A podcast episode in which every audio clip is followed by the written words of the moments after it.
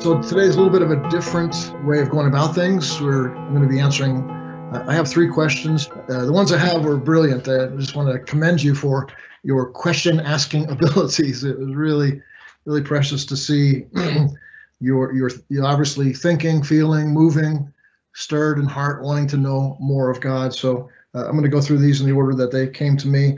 Uh, I won't I won't mention who wrote them just in case because you didn't I didn't get your permission to mention your name. But uh, the first one is a two-part question, and they're both um, uh, in line with uh, some of the attributes of God. We've been speaking about the attributes of God. The first one is about God's omnipotence. Omni meaning all potency, potence, uh, power, all the all-powerful nature of God. Does God have any limits that are not of His own making? An example would be: Can God create a rock that is too heavy for Him to lift up? I'm sure many of you have uh, heard that question before. Uh, skeptics actually use that in if you see ever see a debate uh, between an atheist uh, or an agnostic and, and a believer. Uh, if it gets onto the power of God, that will be a question that is is is raised up in in one of the uh, ways to try to sort of get you type thing. Um, so the, the, question is: Does God's omnipotence have any limits?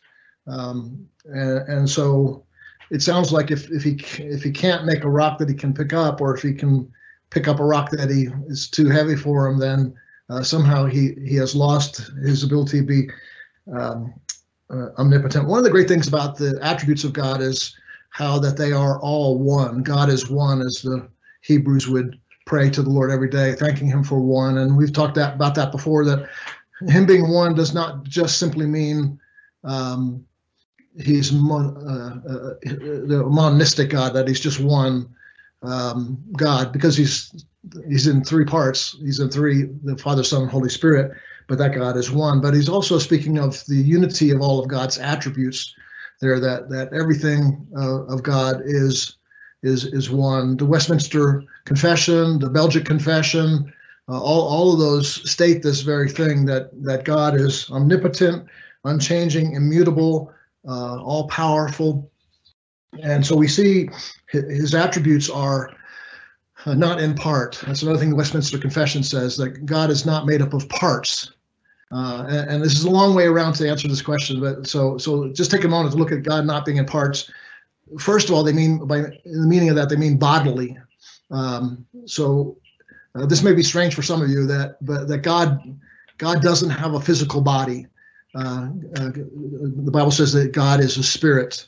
Uh, and Jesus said, A spirit, you can touch me, I'm not a spirit because spirit doesn't have flesh and bones. And so put those two scriptures together, God is a spirit who does not have flesh and bones. Only in the the humanity of Christ is there the bodily form of God. That's the the the, the they call it the hypostatic union. God uh, being in Christ, uh, both divine, having been fully fully God and fully man. So again, like I said, I'm going the long way around the around the around the block here to get to the answer. Uh, but these are, these things are helpful to help us understand the nature and character uh, of God. So, so God, there there's there's there's a thing called uh, there's ways that we can understand the message, the revelation of God. One is called univocal. Uh, a, a, univocal situation is things that two things that sound uh, almost the same um, so, so if I were to say to you, uh, I was going to the bank to deposit some money, and on the way I was walking by the river and I slipped on the riverbank in the mud and fell into the water. Both words are using the word bank, right? But they're they have two different meanings, and that's univocal. They they're two the same words that mean different things, and sometimes with God it means something different.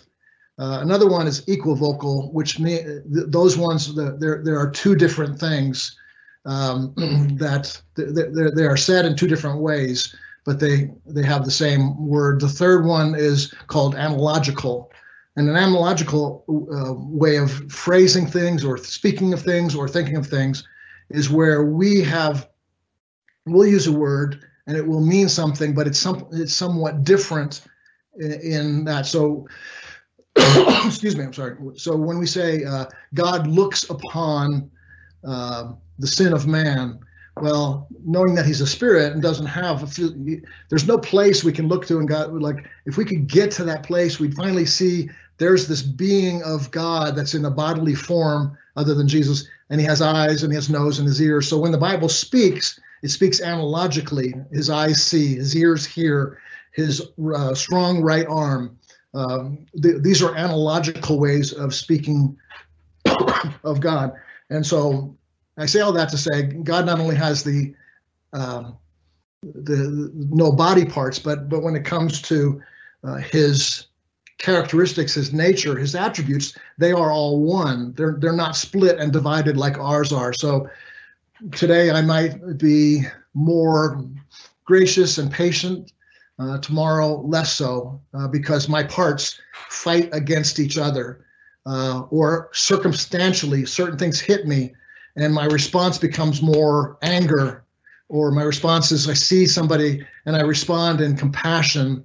And so my my parts kindness graciousness loving anger fierceness lust pride all these parts i have within me uh, paul says they wrestle against one another uh, but in Christ and in God, there's no wrestling of his parts because just like he has no physical parts, his, his attributes are not in part. He's not part mercy and part wrath and part love and part kindness and, and part justice and part uh, graciousness. He is all one. Uh, that that is another attribute of God that is almost never spoken of in church. It's called the aseity of God. Uh, ase means of himself. He is of himself. He is just as he is. In other words, he's not like a, a God who brought into himself um, a, a, little bit more love today. And I, I got to really work on that kindness, or I got to get rid of that anger, that anger problem. I need to go to anger count, management counseling. Uh, no, all, all, of God's he, uh, attributes are not just parts of Him. Like I'm learning to love, I'm learning to be kind, I'm learning uh, to sometimes be angry when I need to be.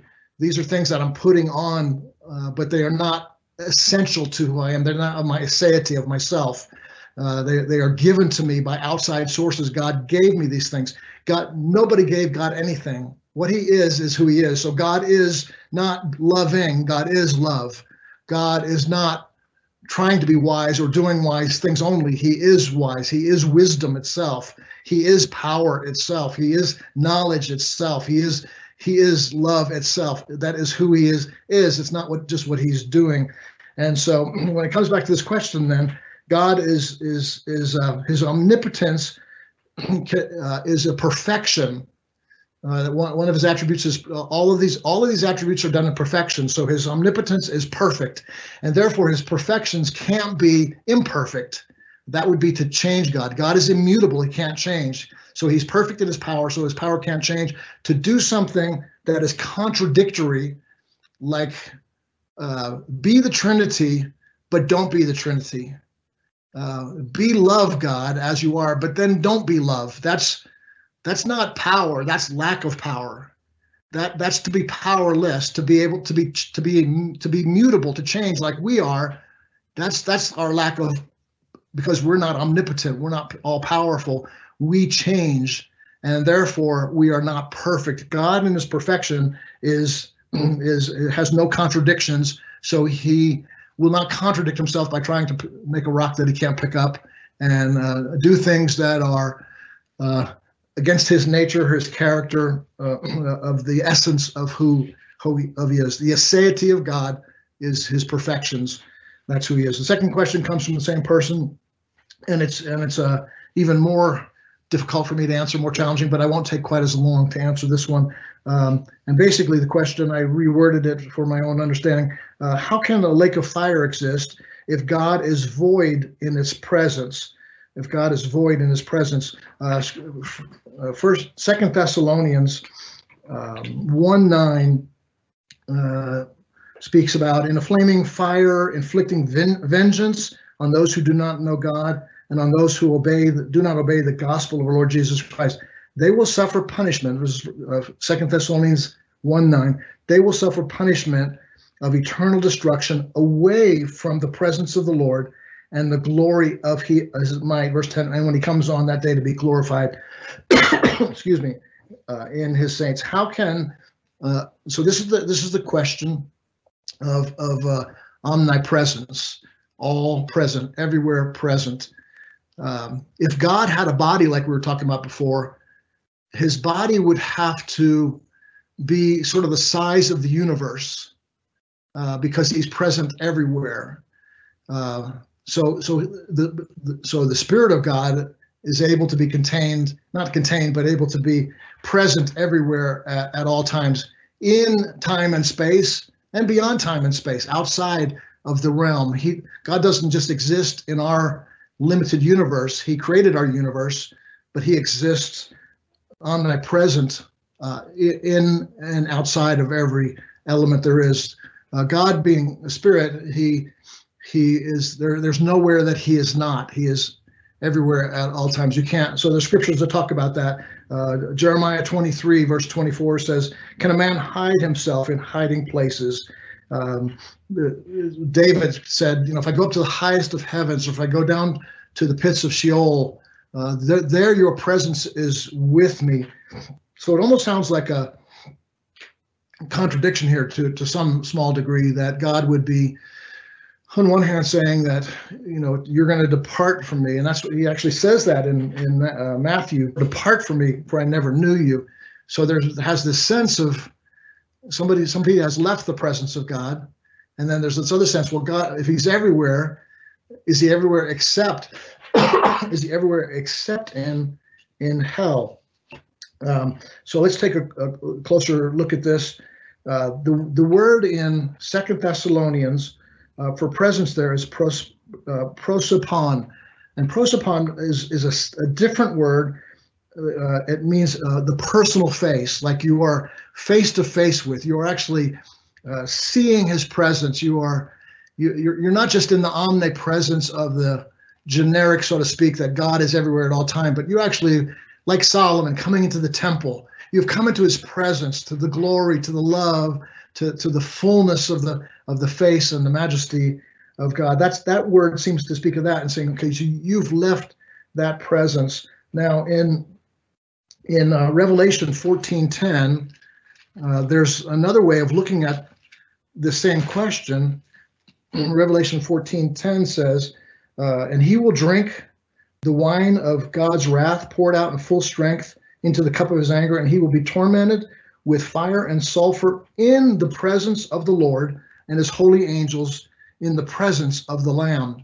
So now here's a picture of hell being uh, people being tormented eternally in the presence of God, in the presence of holy angels, and in the presence of the Lamb. Well, the Greek word there is different than the one in in um, First and Second Thessalonians one nine. Uh, that in Second Thessalonians it's prosopon, meaning a personal face, uh, in this one, it's enopon, meaning before. Um, so it's it, the, the picture you're painting here is more of like not that personal, intimate relationship, but maybe a king sitting on the throne or a judge standing above a courtroom. And it's you're still in the presence. You're not in that personal presence, but you are before the majesty you were before. I think this picture is painted quite well in Luke 16 when it, Jesus tells the story of Lazarus and he seems to paint a picture of two sides uh, the, the rich man now in, hell and torment, and Lazarus, who had suffered his whole life, now on the other side, and a great gulf fixed between them.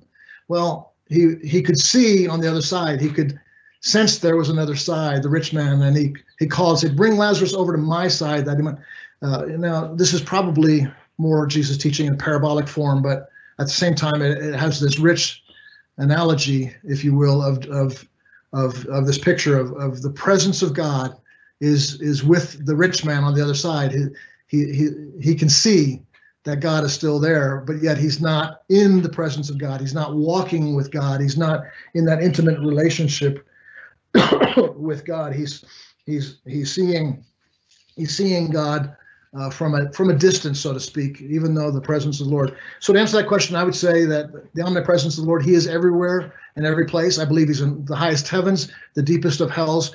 There's nowhere you can go. Anywhere God is not, there is no longer existence because God, uh, First uh, Colossians tells us, uh, first chapter of Colossians, that He holds all things together.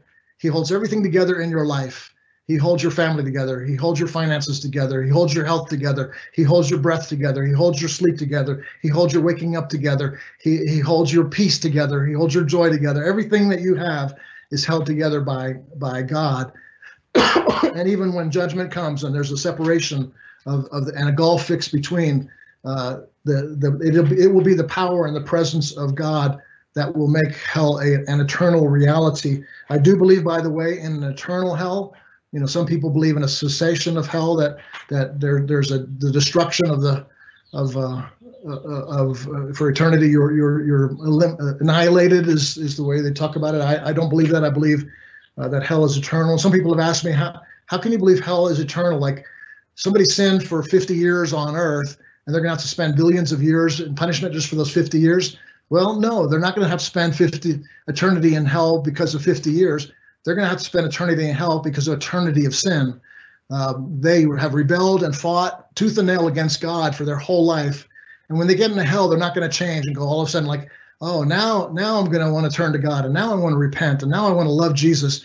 When they get in hell, they're going to they're going to be more hellish and more rebellious and more angry at God and more shaking an angry fist. So they they in a sense keep themselves locked in the pit uh, because of and of course then grace is not available to them uh, either. So they, they are being punished not just for five years, 10 years, 50 years, but for an eternity.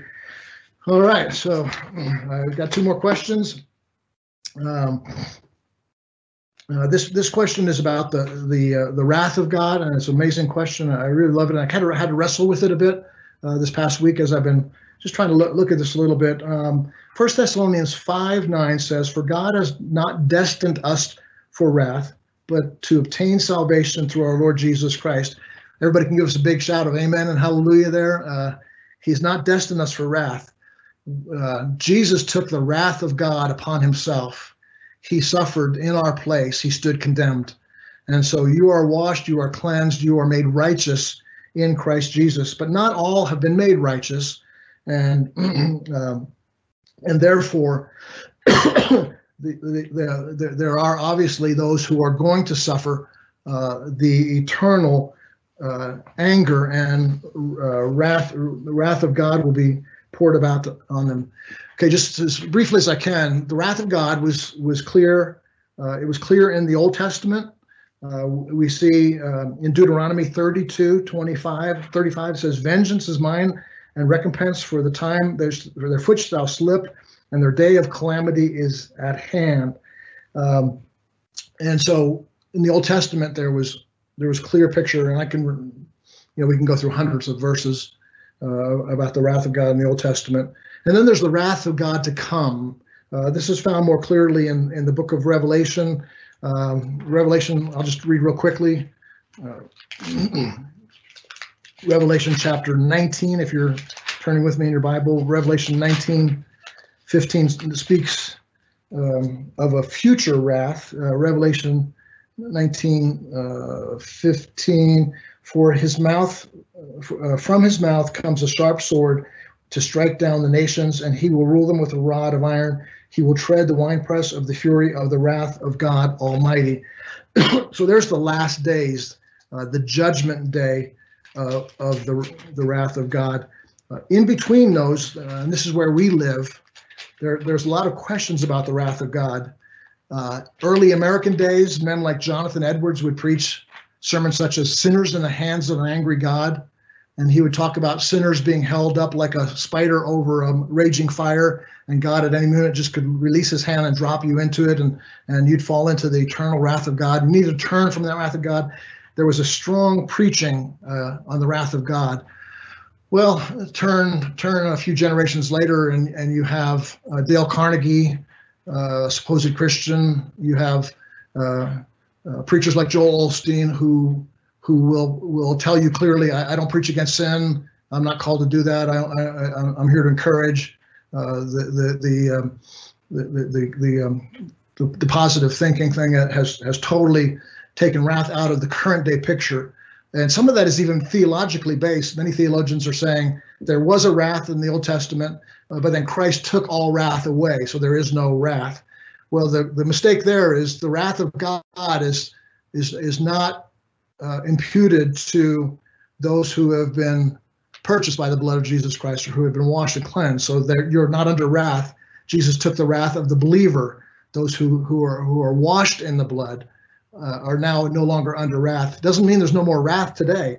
Uh, and, and, so uh, uh Richard Niebuhr says, says this uh, that, that uh, from the turn from uh, the preaching of the wrath of God from from the first generation of Americans that, that, that preach that Jonathan Edwards type thing to, to, the current trends of today. He says what we're doing is painting a picture of a God without wrath who brought men without sin into a kingdom without judgment through the ministration of a church, of a Christ without a cross. And so Christ is this nice guy. He's friendly. He's loving, uh, and there's no he has no judgment, and uh, God has no wrath. So so basically, we're already right with God. So do what you want to do, and so that so that's not biblical at all. Romans, uh, if you can go to Romans chapter uh, Romans chapter two, Romans one and two is is clearly speaking about the wrath of God. Romans 2 5 says, um, But because of your hard and impenitent heart, you are storing up wrath for yourself on the day of wrath when uh, the judgment is re- revealed. Um, and then, uh, actually, in um, even prior to that, 118 says, For the wrath of God is revealed from heaven against all ungodliness and righteousness of men who by their unrighteousness suppress the truth. So you see, there's a, in these two chapters, there's the future coming of the wrath of God, but also there's a wrath of God that's being revealed. Uh, in the Greek, there, that is in the present tense. It is now, in this time, there is wrath being revealed. Um, I'd say about 90% of charismatic Pentecostal Christians believe uh, that we will escape the judgment day wrath of God um, in terms of escaping the tribulation um, because the scripture verse says, you know, we're, we're not uh, intended for wrath. We're not created for wrath. Well, the, the, reality is wrath has taken place in the Old Testament. Wrath is taking place in the New Testament. Wrath uh, takes place in the book of Acts. Wrath of God is still taking place today. So, so in, in some senses, we're not we're we are escaping the wrath of God because of the blood of Jesus Christ has caused us to no longer be under that wrath of God. Personally, my take is very different than I'd say 90% of the uh, the teaching when it comes to the Pentecostal charismatic church is that we will escape the tribulation, uh, meaning that we'll escape the wrath of God. Uh, because I believe the the misinterpretation there is is that we're uh, placing the word tribulation for wrath and, and those are two different things. Uh, because if you say we're going to escape the wrath of God, then we need to be gone already because the wrath of God is already here. Uh, we the, the, the world is under the wrath of God presently, and yet we have escaped it because of the blood of Jesus Christ. So we will escape the wrath of God without question. And there's two different issues there, and I'm not talking about end times here today. So uh, so basically, um, the, the the we we are so to answer the question, we are not under the wrath of God as believers, but there is a wrath of God that we need to be uh, careful of. And then, then there's coming a day where the wrath of God will be poured out uh, upon all mankind who don't know Jesus. The last question, and we'll wrap things up there. Um, and this one is another one about the attributes, which I really appreciate. Uh, the, the, the, the, the moving back and forth a little bit on speaking uh, about the attributes of God because it's been so dear to my heart uh, for well over this past year now. Uh, and then uh, basically, it's a little bit of a longer question, but I'll try to summarize it a little bit. The, I think the meaning of the question is um, my comments have seemed to allude to the fact that there are God is equal in all his attributes. There's not one attribute that shines brighter than others. Um, this is much debated because some people say the attribute of love is the greatest attribute that God has, or grace. If it weren't for grace, uh, certainly isn't grace a greater attribute than judgment?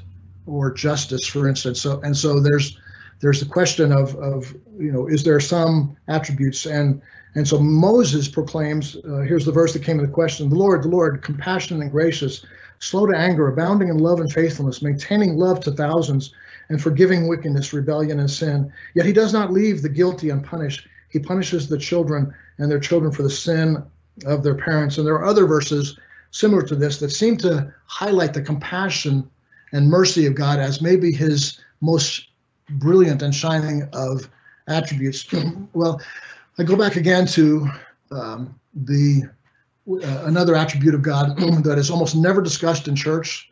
Uh, I think we've talked about it once or twice, but most of us as Christians, I had not heard about it until maybe 18 months ago. And it's an attribute called the simplicity of God. And, and the simplicity of God, uh, again, we kind of talked about it in the first question, is that God is not made up of parts. Um, that that everything He is, He totally is. Uh, so if He is love, and if He is just, He's not part love, like 20% love and 20% justice, or 30% love and 15% justice. He's fully just and He's fully love. When uh, not not that God has parts, so I can't. This is going to be a, a poor illustration, but if you could take one molecule of God and, and have it in front of you and inspect it, it would not be like, wow, God's mostly love, but I see a little bit of justice in there. No, that molecule would be 100% love, 100% justice, 100% mercy, 100% wisdom, 100% power, 100% omnipresence. All of God is all of God all the time in everything that He is. Uh, and so He's not in parts and He's not moving back and forth. He, nor, nor is He, um, if you were to say this part is stronger than others, let's say His compassion is his strongest part. Well, that would naturally then diminish his, let's say, his omnipotence, his power. If his power was lesser in glory, in in, in ability, uh, then okay, he can be compassionate. But but the problem you're going to have now is like, okay, I, I really want to be compassionate on all of the staff at World Challenge. They really need my compassion.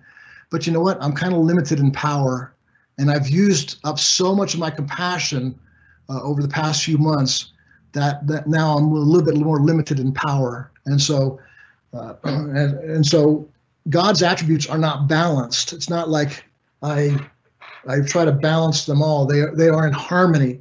Uh, a difference between balance, uh, a, a, balance is you're trying to make it work. Harmony is like a piano. You play three notes simultaneously, and they they ring together in harmony. So when God comes to you, even in His compassion, like this verse says, but he doesn't leave the guilty unpunished. He's he's showing his harmony here. It's a chord. Everything that God has is is uh, is like a, a uh, this this musical harmony, this chord uh, to us. So I, my personal look at this is, um, you know, again, there's um, I have all these books behind me that. Uh, and you can study the doctrine of God and the attributes of God. And some will say love is his greatest attribute. And some will say uh, compassion uh, some will say glory, the, the glory of God, because he manifested himself in glory quite often. You remember when he came to Moses and Moses cried out, Show me your glory. And that, that's one of his attributes, the, the, glo- the glory of God. And God says, Okay, I'll show you part of my glory. You can see the back part of it, the, the hind quarters of my glory. And and when it passes before him, you know what the cry is? It's, it's what you're seeing here is the goodness of God. Well, it's interesting. Is, is God confused? He just said he's going to show his glory. But what Moses sees is his goodness. Well, is his goodness his glory? Yes. Is his glory his goodness? Yes. Is his love his glory? Yes. Is his is his uh, omnipotence his glory? Yes. Is his glory his omnipotence? Yes. It it it, it is one uh, thing in God, and I think it's important for us not to attribute to God a uh, to parcel them out in parts and say this one's better than others.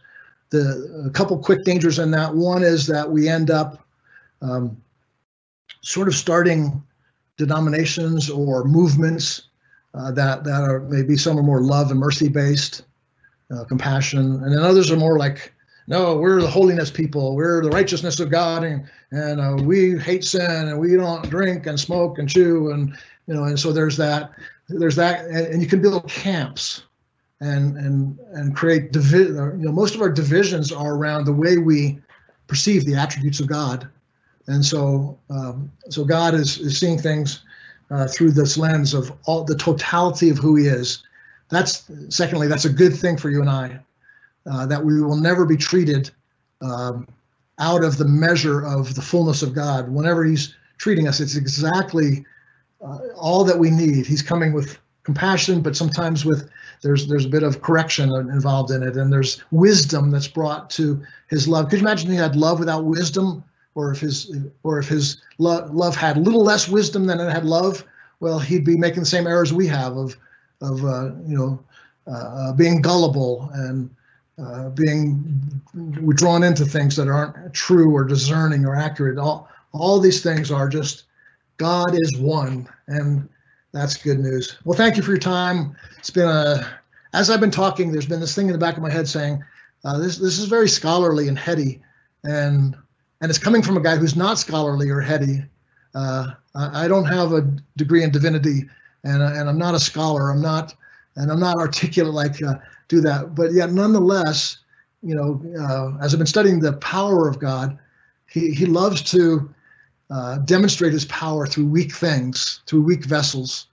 He he loves. If you look at the ant, uh, I think I might have said this to you before. The ant uh, can carry 75,000 times his own weight.